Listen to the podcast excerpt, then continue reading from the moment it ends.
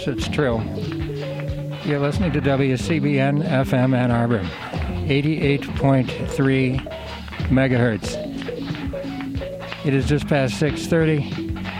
Welcome to Pandora's Lunchbox, which will bleed directly into Face the Music at 7 o'clock. This is our Wolf. Our Wolf filling in for Mike Perini. When you take Pandora's Lunchbox and Face the Music and put them together, you get something we like to call Pandora's Face. I think after this delightful mixtape that these people have been airing, isn't this neat? God, it's wonderful.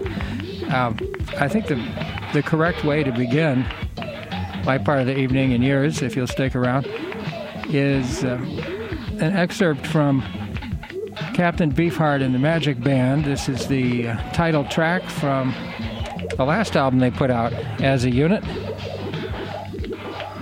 Ice cream for Crow. It's so hot. Looks like you have three beaks closed. The moon's so full. Why hand on a pumpkin? You know there's something. The moon was a stone's throw. Stop the show. I need to say hello to the crow like the fire piano. The moon showed up and it started the show. Tonight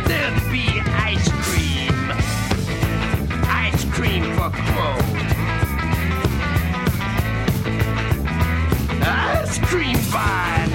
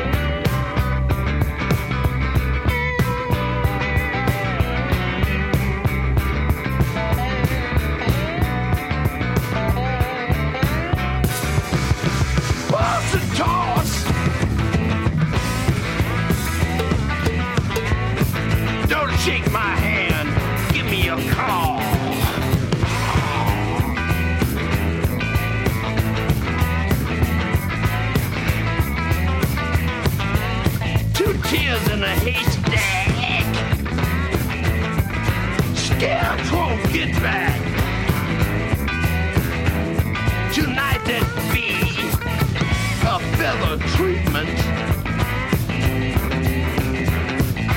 Beneath the symbol,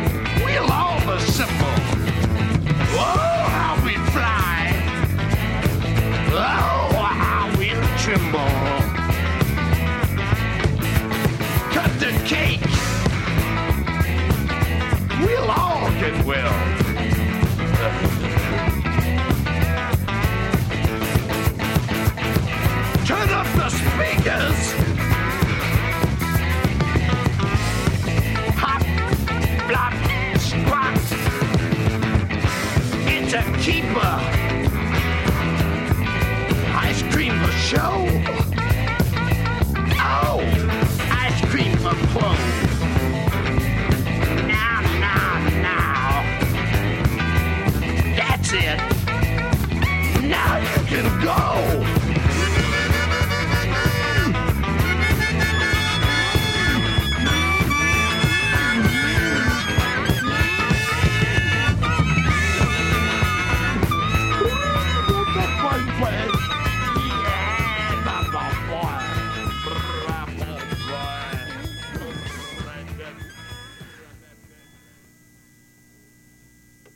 Rejected by MTV in 1982, Ice Cream for Crow by Captain Beefheart and the Magic Band.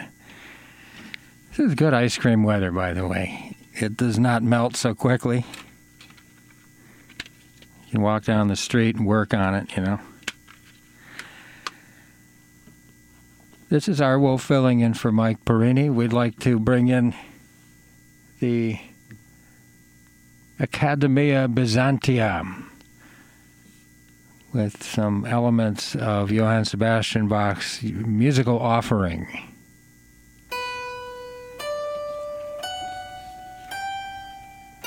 And we'd like to talk to you about brains. I'm reading from a book called Soul Made Flesh The Discovery of the Brain and How It Changed the World. Blah. Pandora's Lunchbox is a show, at least ostensibly, about food. I also regard as a food about uh, a food, a show about the human condition. I'm a little tired. I've been running around in circles today, so bear with me. From the very beginning of the book, the introductory chapter, the introduction is called A Bowl of Curds. That's C U R D S.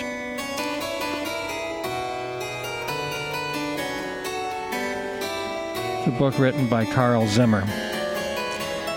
Zimmer says to imagine a time and place, say the city of Oxford on a summer day in 1662, you have to engage not only the mind's eye and ear, but also the mind's nose.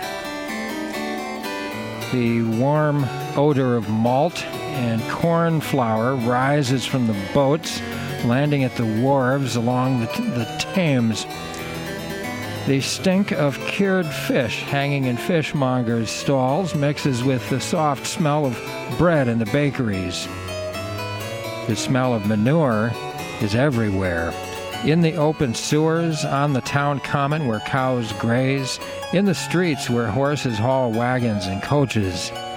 Sometimes a coach rolls through the narrow gate of one of Oxford's colleges to be swallowed up behind a high windowless stone wall.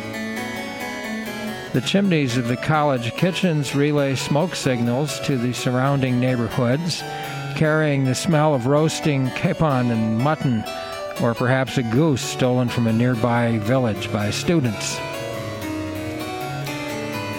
On a summer day, the perfume of the surrounding fens and meadows drifts into the city and mixes with the exotic scents of the Physick Garden with a K. On the high street, a home to exotic species such as leopard's bane, mimosa trees, Virginian spiderwort, and scorpion grass. Botanists gather their leaves and seeds and roots and carry them to an apothecary shop to be ground down, cooked, distilled, and mixed with sharp odored hartshorn or spirits of wine. Every building in Oxford has an internal signature of smells. The incense burning in the churches once again, now that the Puritans have been routed and the monarchy restored. The roasted beans in the new coffee house on High Street. The foul reek of the prisons where thieves, Quakers, and various enemies of King Charles II languish together. But the strangest smells in all of Oxford can be found off the main thoroughfares on Merton Street. Across the street from the gates of Merton College is a medieval two story house known as Beam Hall. Its odors are almost unbearable. A reeking blend of turpentine and the warm, decaying flesh of dissected dogs and sheep along with an aroma that none but a handful of people in Oxford, in the world even, would recognize as that of a nobleman's decapitated and freshly cracked open head. The room where his body is being dissected is something between a laboratory and a butcher's shop. Knives, saws, and gimlets hang on the walls, along with pliers and razors, brass and silver probes, pinchers, bugles for inflating membranous sacks, curved needles, augers, mallets, wimbles, and bodkins. Syringes and empty quills sit on a table along with bottles of tincture of saffron and a simple microscope illuminated by an oil lamp and a globe of brine. Hearts rest at the bottoms of jars, pickled. On a long table lies the corpse, surrounded by a crowd of natural philosophers. Depending on the day, the audience may include a mathematician who's laying the groundwork for calculus or a chemist who's in the process of turning alchemy into a modern science. Astronomers, doctors, and ministers come to watch. They all stare intensely because they know they are part of an unprecedented experience. They are anatomizing the soul. An inner circle of men stands closest to the body. Christopher Wren, 30 years old and not yet England's great architect, studies the exposed phalanges and curves of the skull. He can sketch balls and hearts as beautifully as he will later sketch a cathedral dome. Richard Lower, who in a few years will perform the first successful blood transfusion in history, severs the nobleman's carotid, carotid arteries and slices the grisly cartilage between his cervical vertebrae. The finest dissector in all of Europe, he serves as assistant to another man in the inner circle, the owner of Beam Hall, the man who has assembled this herd of natural philosophers within its walls, a short, stammering physician with red hair that one neighbor describes in his diary as being like a dark red pig. His name is Thomas Willis. Willis has brought these men together this day in 1662 in order to come to a new understanding of the brain and nerves. He and Lower stripped the skin and then cut away the inner mask of muscle. They saw off the bones of the skull, prying away each one with a penknife or a pair of scissors. They snip the nerves that tether the brain to the eye and nose. All that is left is the brain, encased in its membranes. Next, Willis and Lower turn the brain upside down and gently peel away the membranes so as not to damage the delicate nerves and blood vessels at its base. Furrowed and lobed, the brain is liberated, and Willis holds it aloft for his audience to see.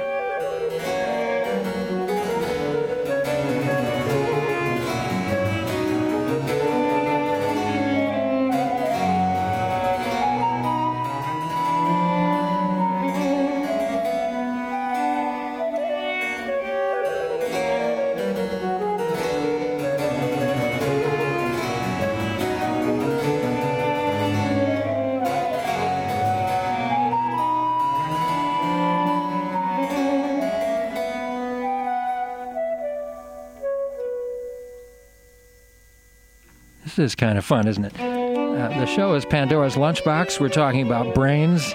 Um, actually, the the uh, show Pandora's Lunchbox is about food. Now, I haven't really eaten meat of, of any sort for about uh, what's it been? About 37 years now. Doesn't look like food to me, so I just don't eat it. Everybody ought to eat what looks like food to them, and there should be plenty enough to go around, right? But we're a little puzzled because there are people who um, who think that brains are food and they're welcome to do that. Uh, just going to the cheese ball Wikipedia entry for brain as food.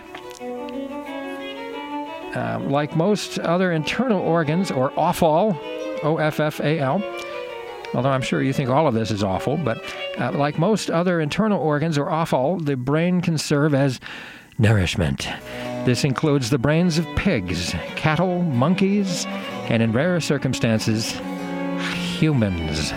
In many cultures, different types of brain are considered a delicacy. First, cultural consumption. In the southern United States, canned pork brain in gravy can be purchased for consumption as food. This form of brain is often fried with scrambled eggs to produce the famous eggs and brains. They are part of the menu in many family owned restaurants throughout the region. We're talking the, the southern United States. The brains of animals also feature in uh, French cuisine, such as in the dish tête de veau or head of calf. Although it sometimes consists only of the outer meat of the skull and jaw, the full meal includes the brain, the tongue, and glands. Similar delicacies from around the world include Mexican tacos de sesos made with cattle brain, as well as squirrel brain in the U.S. South. We're back in the U.S. South. Uh, it sounds like people, uh, some people in the U.S. South will eat anything that looks like a brain, right? The Anyang tribe of Cameroon practiced a tradition in which a new tribal chief would consume the brain of a hunted gorilla, while another senior member of the tribe would eat the heart. Indonesian cuisine specialty in Minang, Minangkabau, I'm sorry, cuisine also serve beef brain in a gravy coconut milk named gulai otak, or beef brain curry. Now, at least it's got curry in it, right? Roasted or fried goat brain is eaten in the south of India and in some parts of northern India. In Cuban cuisine, brain fritters made by coating pieces of brain with breadcrumbs and then frying them are uh, passed around. In India, certain restaurants serve brain as uh, bheja fry, I guess literally brain fry. It's cooked in its own fat along with standard base used in curry. Now, the risks of eating brain. Uh, let's see. Risks of eating brain. Risks of eating brain. Fat and cholesterol, of course. Consuming the brain and other nerve tissue of animals is not without risks. Do you hear me? The first problem is that the makeup of the brain is 60% fat due to large quantities of myelin, which is itself 70% fat, insulating the axons of neurons. As an example, a 140 gram can of pork brains and milk gravy a single serving contains 3,500 milligrams of cholesterol, 1,170% of the US RDA rating. Uh, so it's just really fatty. Uh, so that's uh, one risk. The other risk, of course, is prions. I call them prions, some might say prions. Uh, brain consumption can result in contracting fatal transmissible spongiform encephalopathy encephalopathies such as variant Creutzfeldt-Jakob disease and other prion disease in humans and mad cow disease in cattle. Get it? Another prion disease called Kuru has been traced to a funerary ritual among the Fore people of Papua New Guinea, in which those close to the dead would eat the brain of the deceased to create a sense of immortality. Um, I did learn once by being a projectionist at U of M, lovely uh, way to earn a living, um, right before Thanksgiving, there was this one biology professor. I always like to make everybody watch a documentary on mad cow disease. I like that. I always love showing that for people right before Thanksgiving in a big auditorium. Um, and specifically, it was interesting that the women and children often ended up uh, contracting mad cow disease in, in uh, these uh, people in New Guinea who were eating the brains of dead relatives because the, uh, the viscera and the muscles would be eaten by the men, and then the uh, lesser viscera and the brains would be eaten by women and children. That's kind of cruel, really. Um, let's see, what else? Some archaeological evidence suggests that the mourning rituals of European Neanderthals also involved the consumption of the brain. I'm really sad, so I'm going to eat the brain of the dead person, and then I'll feel better. Because of the risk of being infected by prions, one should always wear gloves when handling brains. Uh, I actually have that printed up and posted near the uh, entrance to uh, where I live. To when, wear gloves when handling brains. Um, wild animals. It is also well known in the hunting community that the brain of wild animals should not be consumed due to the risk of chronic wasting disease, which is confusing to me because it's like waste not, want not. We're not going to waste those brains, we're going to eat them. No. Even if you eat them and you think you're not wasting, you may contract chronic wasting disease. Very confused by all of this. This is Pandora's Lunchbox, a show about food and grossness. Just to cheer you up, we're going to bring the Bonzo Dog Band in here with a really stupid song called um, I'm Going to Bring a Watermelon to My Girl Tonight.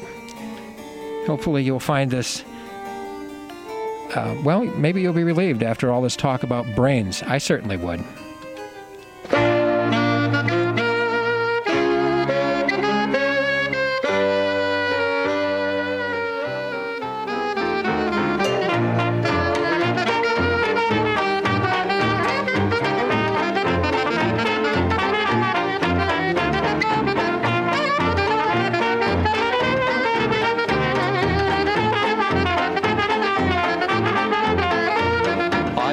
My girl an apple, she let me hold her hand. I brought my girl an orange, we kissed beneath the van. I brought my girl bananas, she let me squeeze her tight. I'm going to bring a watermelon to my girl tonight.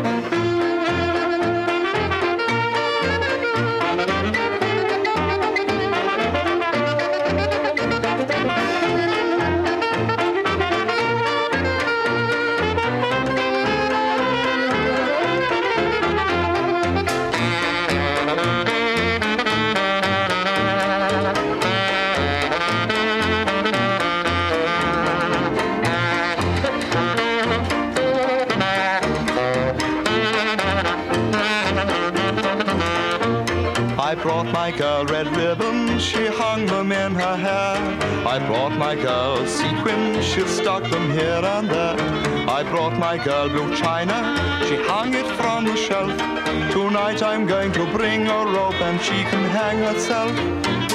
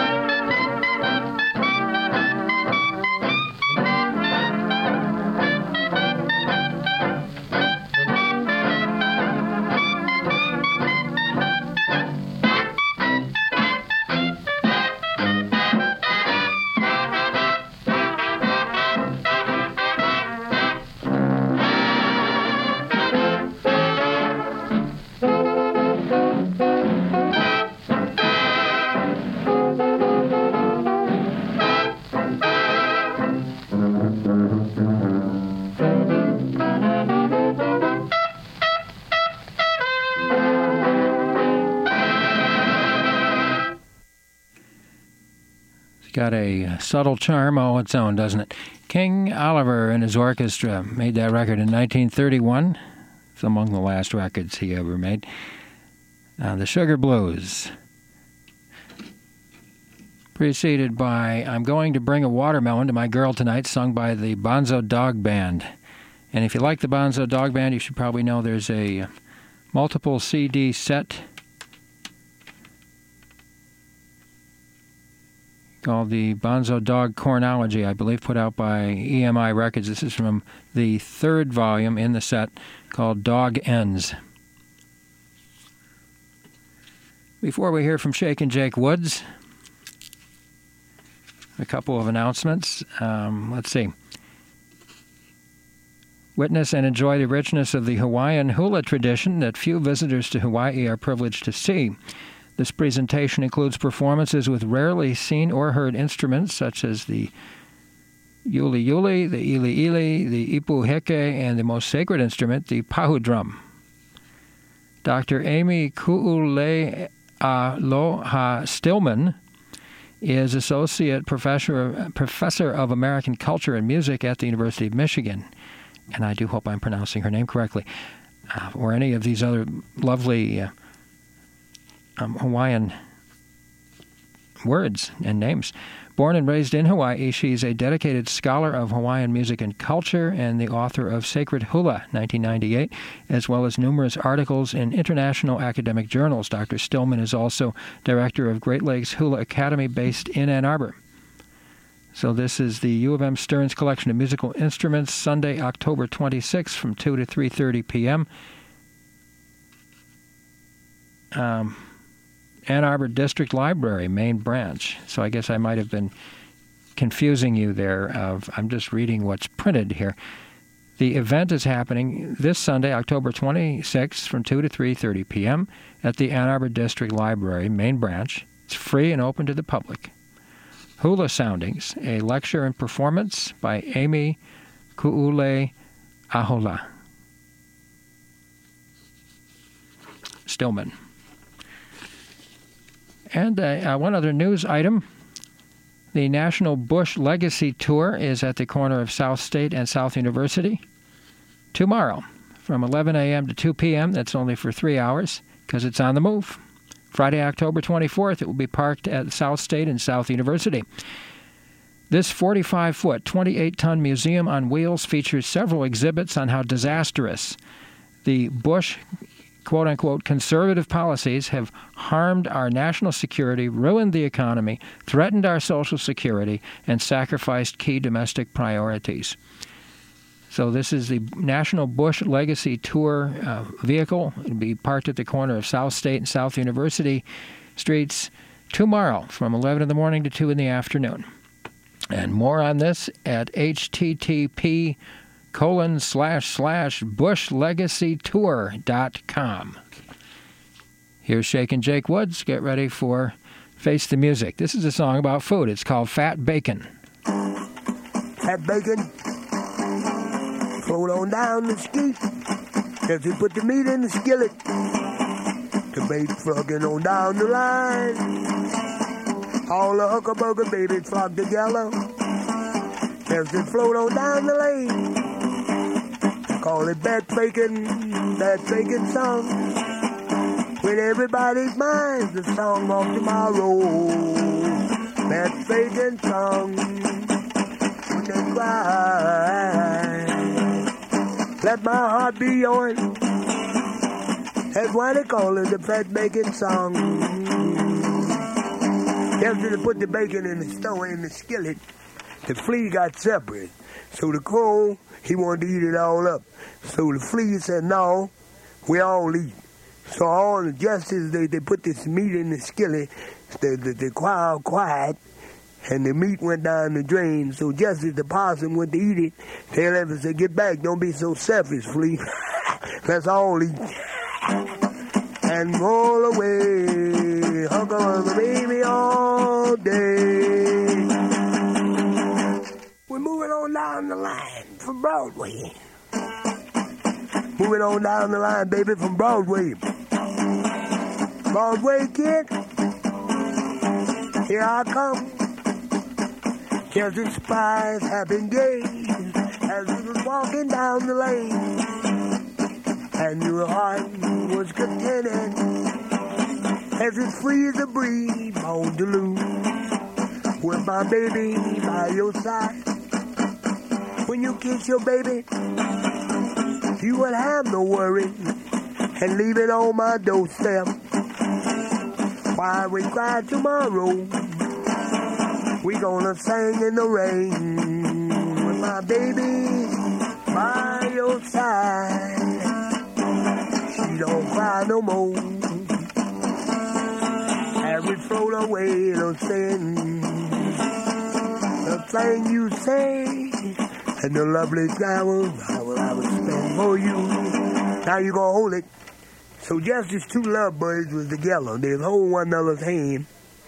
And just as one guy got jealous of the other guy, so he went to get up, the other guy said, don't get up, because said the woman's already staying with me, so there's nothing you can do but move on. Down Lover's Lane, two lovers by their side. Thank you, Jake. That's Jake and